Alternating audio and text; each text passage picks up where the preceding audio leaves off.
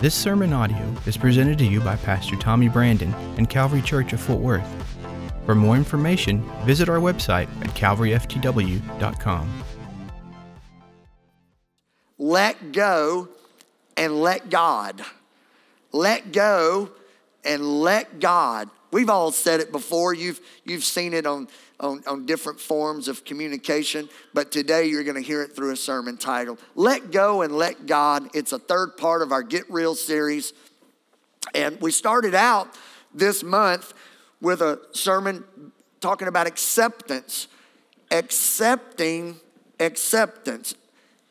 Until you can accept God's unconditional love for you, you're never going to be able to accept yourself. You have to accept the fact that God accepts you.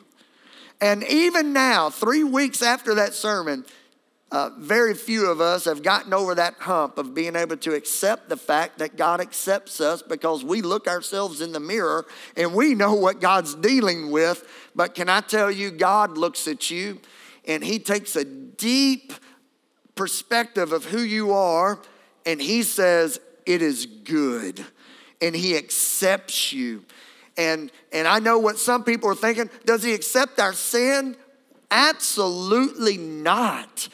But he knows that if you would reach up and get a hold of him, you'll come out of that life of sin. So therefore, he accepts you just as you are, and he wants you to come closer to him. So week one was accepting acceptance, and last week we we talked about this little common, uh, uh, relevant term that people use today, and that is own it own it. Meaning, we got into the life of Jacob last week and we talked about the fact until Jacob owned up to the fact that he needed God's blessing on his life, until he owned that truth that he needed God's blessing, he never was going to be able to receive God's blessing. Until you own the, up to the truth that you need God, you'll never be in a posture to receive God. So that was last Sunday, and today we're going to be talking about this idea of letting go and letting God. Back to the story of Jacob, it's found in the book of Genesis. Last week we established this truth that the firstborn, the firstborn was privileged to these two things the birthright and the blessing the birthright was that he would receive a double portion of the inheritance of his father. And then the blessing was, uh, and that was the transfer of the authority and the leadership of the family, the authority of his father. Well, as we looked at last week, we kind of leaned more about the blessing. And we, if you recall, we talked about how Jacob dressed up like Esau, talked like Esau, and went to uh, his father's bedside and tricked. He tricked his dad into giving him the blessing because Jacob was a twin to his brother Esau, but he was not the firstborn. He was the secondborn, Sister Becky Crew. He was the secondborn. He didn't deserve that blessing, but he wanted it so badly that he tricked his way into getting it. Well, today we're going to continue in this story, but we're going to talk about the birthright. We're going to talk about the birthright, and we're going to see how, how oh, this old boy Jacob is so similar to all of us. And we're going to start out with this. Every single one of us are it's natural for us. It's, it's an innate attribute that we all struggle with, and that is we're all selfish people down deep in our core. We're selfish people. If, if you know that to be true about the one next to you, raise your hand.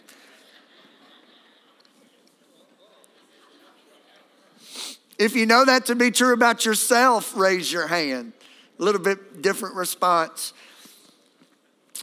Denora had no idea about my sermon content, and last night we went to uh, watch the Nutcracker with uh, a group of our church, and it was it was a it was a a, a student led production at the Burleson High School, and I don't know I should have counted it, but I think we had about I don't know maybe eight to 10 people from our church that were involved in the production of the little student led production of the Nutcracker. But on our way there, of course, we just decided to have us a knockdown, drag out fight in the truck going. And we decided to just get ourselves really happy to see everybody from the church. So we just got into a knockdown, drag out, and she just chose to say to me, not knowing what I was preaching, that I was selfish. And I said, Oh, I know that. I'm actually aware of that. I'm preaching about that. You don't need to tell me. I'm in the process of getting delivered from it. You might want to get on board and get delivered from it yourself. You're a little too late, sweetheart. I know. God has showed me that I'm selfish. Now we just need God to reveal that to you. It's going to be a long, cold Thanksgiving. We're all selfish people. Now, it shows up, Wayne, in different ways. There's the, the selfishness comes out in different ways in, in each of us. There's certain areas that I'm selfish in that you're not. There's certain areas that you're selfish in that I'm not. But but don't try to rank that because the truth of the matter is selfishness is a reminder that you need more of God and less of you. Somebody say, man. It's a reminder, it's a gentle, divine reminder that He taps us on the shoulder, on our heart, and says, You see that? Did you see, did you see that nasty selfishness in you? That's why you need me. Because I can quiet the selfishness in you and I can lead you in a selfless life if you'll submit to my ways. We are born thinking, we're born thinking as children that the world revolves around us. And we as parents, we even add fuel to that fire with staying up all night, feeding them, uh, nourishing them, taking care of them, because now our world revolves around them. So it's a natural thing to have this sensation as a child that everything revolves around us and we very seldom outgrow it. Self preservation, self advancement, selfish motivation.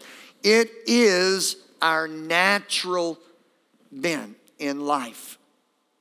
Think about yourself right now. I'm going to use me as the example, but I, I, know that I'm not alone in this. I obsess over my goals. I obsess over my needs. I'm driven by my desires. I put up defense and I put up pretense to protect my personal little world. And I'm not alone in this. On every single pew that has a person sitting on it, you're guilty of it too. We all live up to this old statement that if you're not looking out for number one, who will? So when you show up to work, you're looking out for number one. When you wake up in the morning, you're starting your day out looking out for number one because it's just in us. And if, if you want a good definition of Jacob, this was Jacob.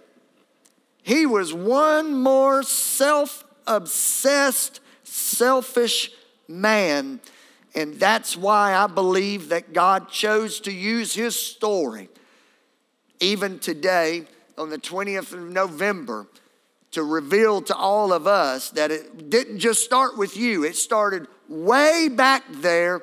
That all of us, we must figure this thing out and let go of this selfish motivation and we need to let God take control over our lives and, and give Him the authority and give Him the, the wonderful green light, the go ahead to do in our lives what, what He wants to do. Somebody say, Amen, this morning.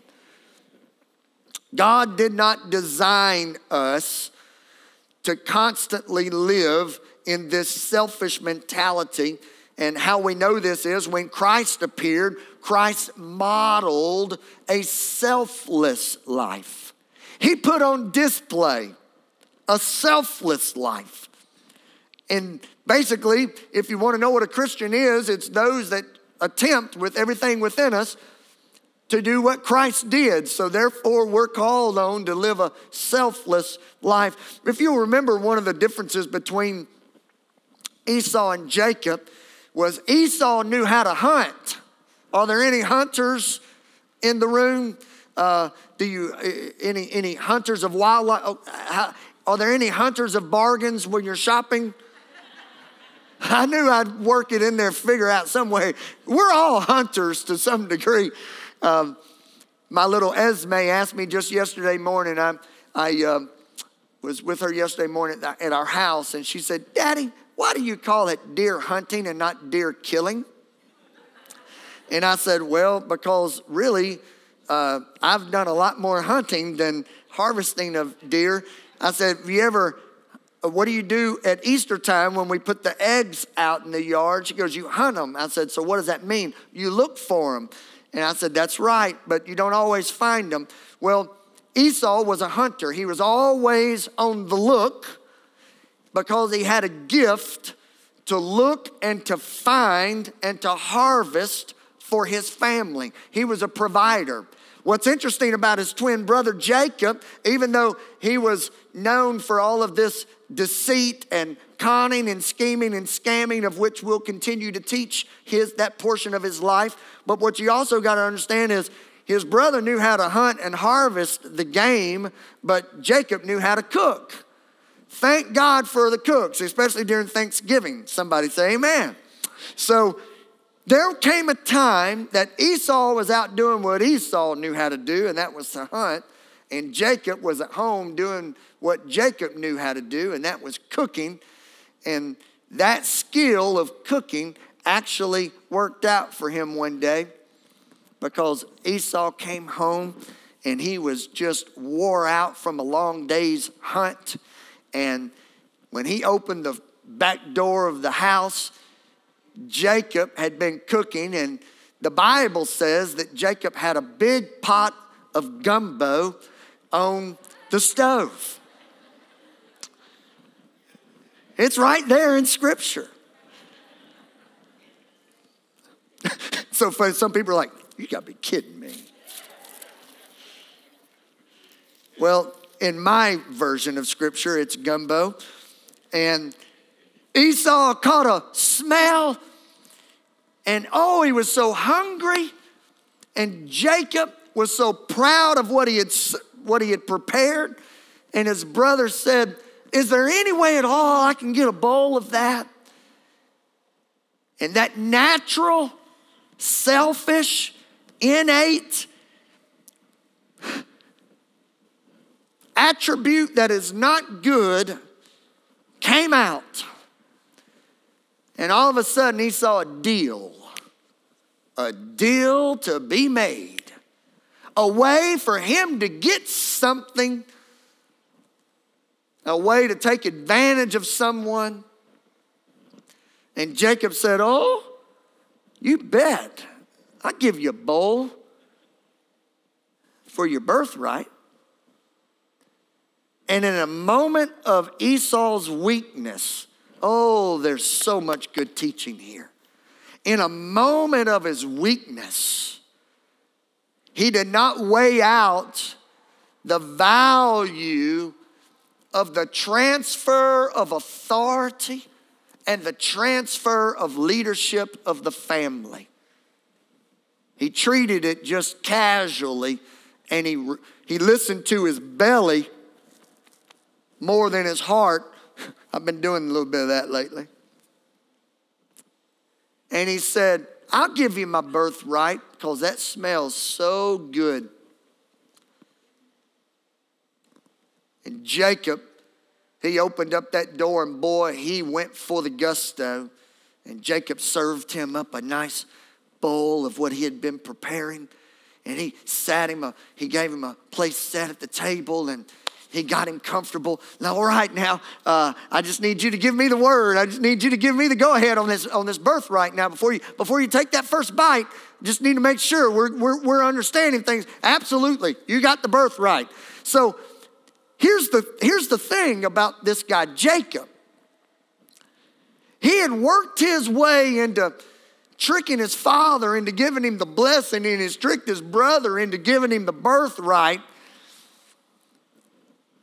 All from a facade, from lying and cheating, conning and scamming and scheming. He was a man of deceit. He wasn't being real. He wasn't real with his daddy. He wasn't real with his brother. He had intentions and motives that were not godly.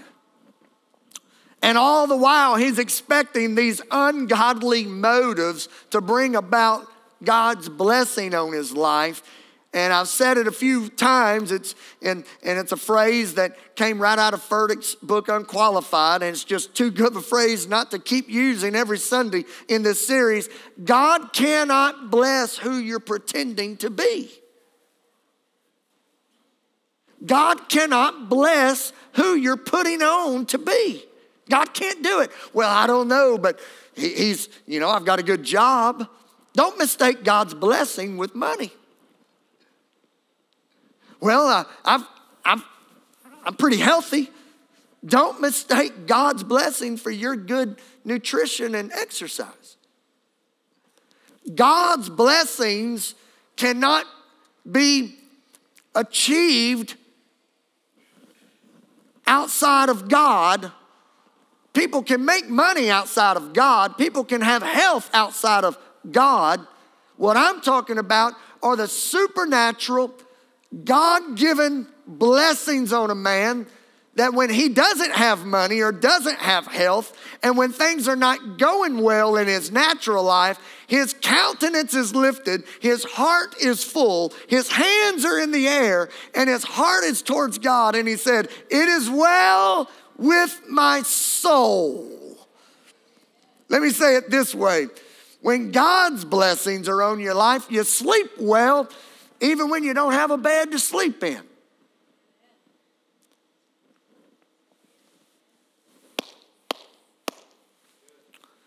And Jacob was wanting God to bless him in, in all the areas of his life, and he played his brother. He tricked his brother. This is what's funny. You've ever heard that little saying, what goes around I'll give you a little side note, this just little extra thrown in here. Some of you possibly have forgotten this portion of Jacob's life. After he ripped his dad off and he ripped his brother off, he's on the run uh, for around 21 years or so. He's on the run and he finds himself living in the, in the household in the protection of Laban. And while there, he falls in love with Laban's daughter, Rachel. he loves Rachel so much. I mean, she's a looker. She can cook. I mean, this is, this is, this is Denora. I'm trying to get back in good standing, you know what I mean? and all of her selfishness, she can cook and she's still good looking.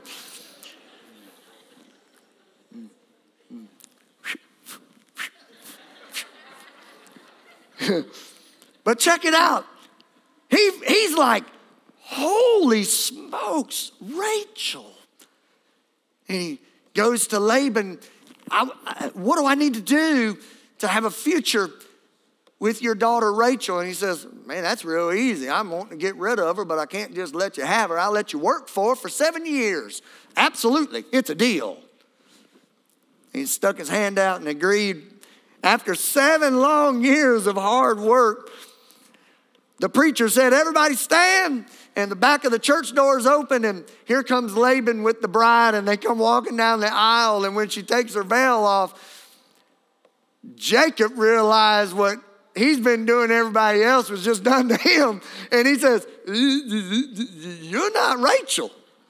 And he looks at Laban, and Laban says, Sorry, bruh. I just punked you. I just got you. But well, I still want Rachel. Uh, it's okay with Leah. I'll, I'll, figure something out with Leah. I, I, I mean, I, I really want Rachel. And Laban hits him again. Sure. You gonna work for me for seven years? and Jacob's so in love. He goes, for seven years. Makes the deal. it's true, whatsoever a man soweth, he shall also reap. What goes around comes around. One of the main driving reasons to preach this type of series is to let you see if you're wanting God to bless who you're pretending to be, just get ready because you're sowing bad seed into your future harvest. It may not be going too badly now, but you just wait. You keep putting on the front in that marriage, you keep putting on the front with that financial health of your home, you keep putting on the front at work, and, and, and more importantly, you keep putting on the front in the presence of God, in the very, in the very gloriful, glorious presence of God. You get ready because what it, you are sowing, it's going to come back to you and it's not going to be good. And this is not fear based approach. This is a faith based message for you to let go of all of the pretending, let go of all of the, of the mask wearing, let go of the deceit, let go of the lying, let go of the cheating, let go of the conning and scheming and scamming. Let go of all of that and get you a good night's rest with honesty, integrity, character in the presence of God where God can bless you in ways you could never imagine. Can somebody say amen? So let go of all of that and let God do what only God can do. Jesus said in Matthew chapter 19 and verse 30, many who are first, they're going to end up being last. But those that are last, they're going to end up being first. Another way uh, of putting it, and God's kingdom. Everybody stay with me this morning. And God's kingdom, trying to be first is the best way to find yourself in last. If you want God's blessings to open up in your life, starting with this man in the pulpit to possibly a first time guest at Calvary this morning, we must learn to serve, we must learn to wait, we must learn to be humble, we must learn to find our security in God. That's the path to godly success and blessing. It's not being like Jacob, a heel grabber. Esau, you get back here. I, I'm, I'm your twin, and I may be second right now in the womb, but I'm going to be first. And when he couldn't be born first, he decided, I'm just going to do everything else in this life first. I'm going to steal blessings, I'm going to steal birthrights. And Laban reminded him, nah, this old natural thing of lying and cheating's been around for years, son. It was in me before it was ever in you. Lying produces lying, cheating produces cheating, manipulation produces manipulation, and it goes on and on and on. The seed sown of all of that produces of its own kind a harvest of all of that. And if you want delivered from that, if you want to stop that in your family, if you want to stop that in your business that you own and operate, if you want to stop that in your in your generational downline, you got to let go of it and let God do what God can do. On another occasion, Christ said in the book of Luke, chapter number 9, he said, "What good is it?" Oh, that's a sweet trans, uh, a, sweet version of Scripture. What good is it for someone to gain the whole world and lose his own soul? One, one version says to forfeit their very self. What good is it? What good is it for you to gain it all? You got money in your pocket, real estate in your portfolio. You've got You've got trips around the world, and that's just because that's our modern day stuff, okay? That's our modern day stuff. You, you've got all of what this world could give you, but what good is it if you've lost yourself? The real you. What good is it if you're a fake? What good is it if it's put on? Another way of saying is, what good is it if you've if you've gotten everything you've always wanted, but now that you've got it, it's not meeting the need of the inner man? What value is it? If we lose who we are, if we lose our soul just to gain this stuff, what good is it? God did not design life to go down this way. God has a better way, but He cannot, He cannot operate in your life until you let go of your life. I'm gonna say it again until you lay your life down, He cannot operate in your life. In other words, what's standing in the way of God doing the utmost, most unbelievable work in your life, what could be in the way is you. You could literally be the obstacle blocking God from doing something amazing in your life. Your prison cell could be locked from the inside. Everything could change in your world if you would just let go and get out of the way. But I, I, I can't because I want this and I need that. I, I've got to be recognized here and I've got to get the spotlight there and I've got to be first in this and that. And God's saying, that's fine, but you're going to end up being last. If you'll back down the totem pole, put me up top, if you'll decrease and let me increase, I'm going to be able to do something in your life that you'll never be able to do. Somebody say, I received that word. Here's how the psalmist said it Psalms chapter number 121, verses 1 through 8. I will lift up my eyes unto the hills from whence cometh my help. My help cometh from the Lord, which made heaven and earth. He will not suffer thy foot to be moved. He that keepeth thee will not slumber. Behold, he that keepeth Israel shall neither slumber nor sleep.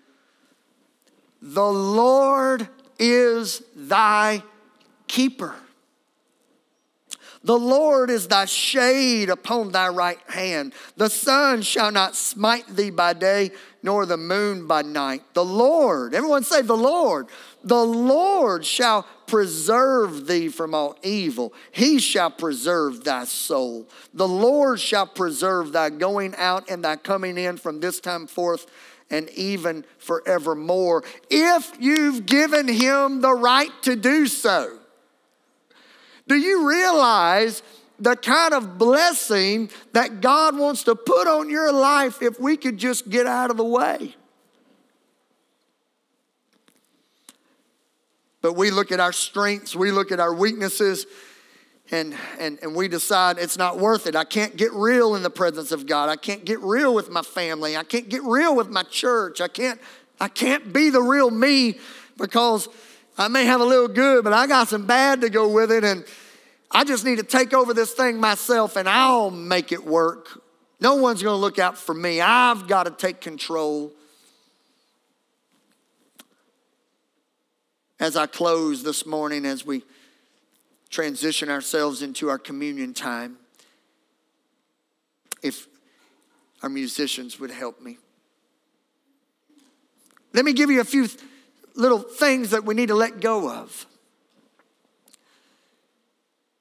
Especially as we partake of the Lord's Supper. Can you say this out loud this morning? Say, let go. Why don't you let go of what people think? Why don't you let go of what people think? I want to give a, a shout out this morning. I want to give some love out this morning to all of you that are living a life that you value what God thinks more than what you more than what people think. There's a few of you that You've endured 20 years on that job where everyone has mocked you for your faith, but you've hung in there because you're more concerned about what God thinks than what people think. There's some single moms and single dads at Calvary Church that you value what God thinks more than what you care what culture says about you. And you're determined to do it God's way, even in the face of challenges. To every businessman in this room, every businesswoman, I speak to you in Jesus' name for just a moment. For every time that you could have taken advantage of someone and you didn't, I applaud you in the name of the Lord for every contract that you signed, for every deal that you made that was fair and honest. I bless you in Jesus' name. For every husband in the room, every wife in the room, that when you crawl in that bed at night, that spouse is drifting off to sleep with an honest person. I bless you in Jesus' name. God's design is He's okay with the problems you have if you'll just let Him in on the problems. But you can't allow your insecurities of the fact that you have problems for you to do business deals that are not right, be in marriages that are not healthy, coming to a church wearing your costume. God says, Why don't you let go of all that? I can do a supernatural healing instantly in that marriage. I can do a supernatural healing in that business. I can do a supernatural healing of your inner man. But you're going to have to let go of some things. Why don't you let go of your past? Why don't you let go of your manipulation, your comparison to others. And as I close, why don't you let go of the fear of the unknown called the future? Because some people, when they come to God, Brother Bruce Yost, when they walk into the church for the first time or possibly even after 25 years, their biggest fear hearing a sermon like this is this is all I've ever been and this is all I've ever known. I don't know what it's like getting real. Why don't you let go of that fear? and trust in the Lord with all of your heart. Why don't you choose to lean on Him and not your own understanding or lack thereof of what it's going to be like tomorrow being real? And let God's love embrace you and hold you. I'm going to ask for every single one of us in the room if we'll stand together.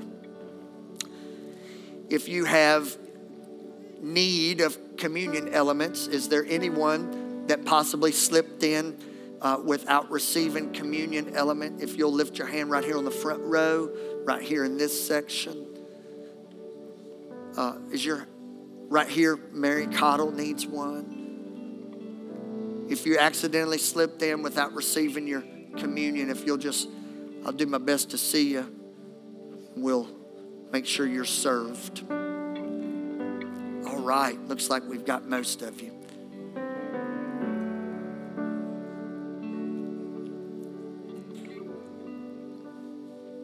At the annual celebration known as the Passover, Jesus tells his disciples, Oh, I hope that I can, I hope that I can communicate this as I feel it in my heart. Jesus has a table with beautiful food and more than that, beautiful followers. And he looks at them and he says, I'm going to let go and I'm going to let God.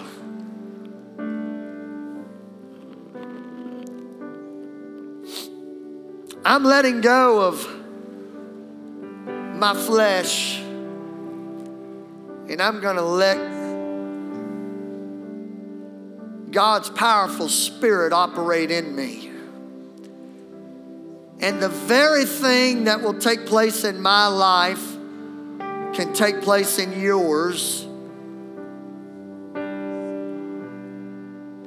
So I want you to remember this.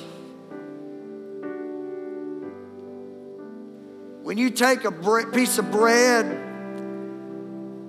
you put it to your lips, you remember my body that I let go of. It was broken for you. And when you partake of the vine, I want you to remember that it was my blood that I let go of for your salvation. Matthew 26 and verse 26, as they were eating, Jesus took the bread, he blessed it, he broke it, gave it to the disciples, and said, Take, eat, this is my body. He took the cup, he gave thanks and gave it to him, saying, Drink ye all of it, for this is my blood of the New Testament, which is shed for many for the remission of sins. One last portion of scripture before we partake today. 1 Corinthians chapter 11, verse number 23. Paul writes, For I have received of the Lord that which also I delivered unto you, that the Lord Jesus, the same night in which he was betrayed, took bread. And when he had given thanks, he broke it and said, Take it, eat. This is my body which is broken. This do in remembrance of me. After the same manner, he took the cup which he supped, saying, This is the cup, is the New Testament's my blood. This do ye as oft as ye drink it remembrance of me. Check this out, though. For as often as you eat this bread and drink this cup, you do show the Lord's death till he come.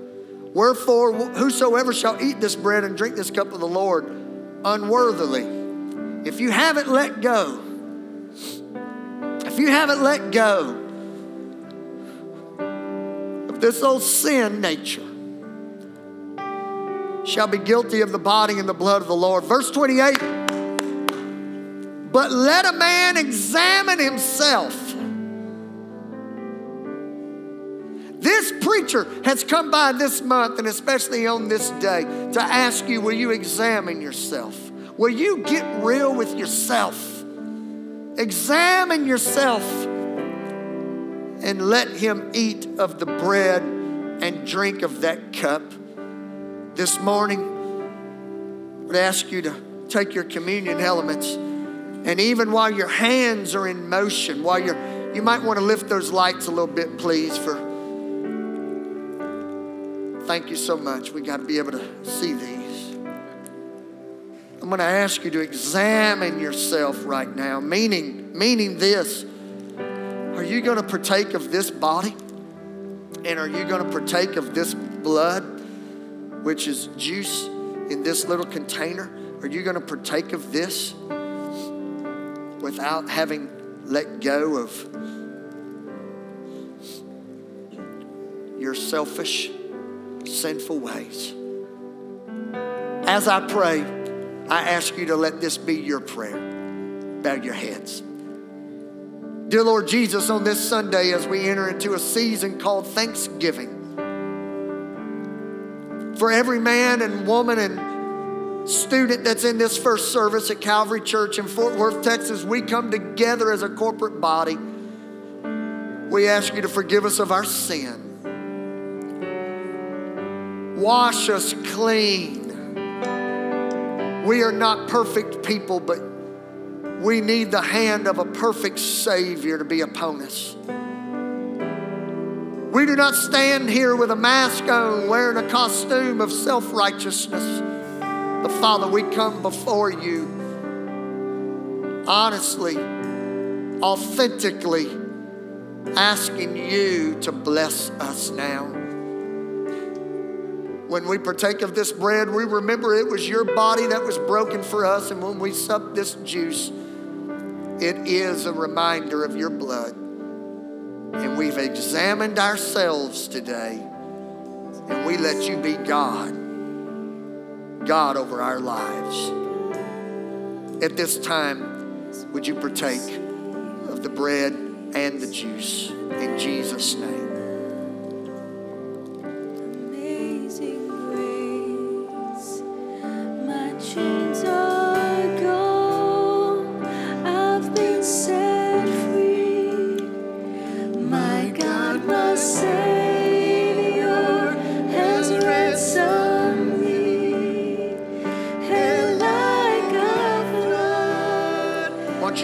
Moment with your Lord for just a moment today? Remember Him.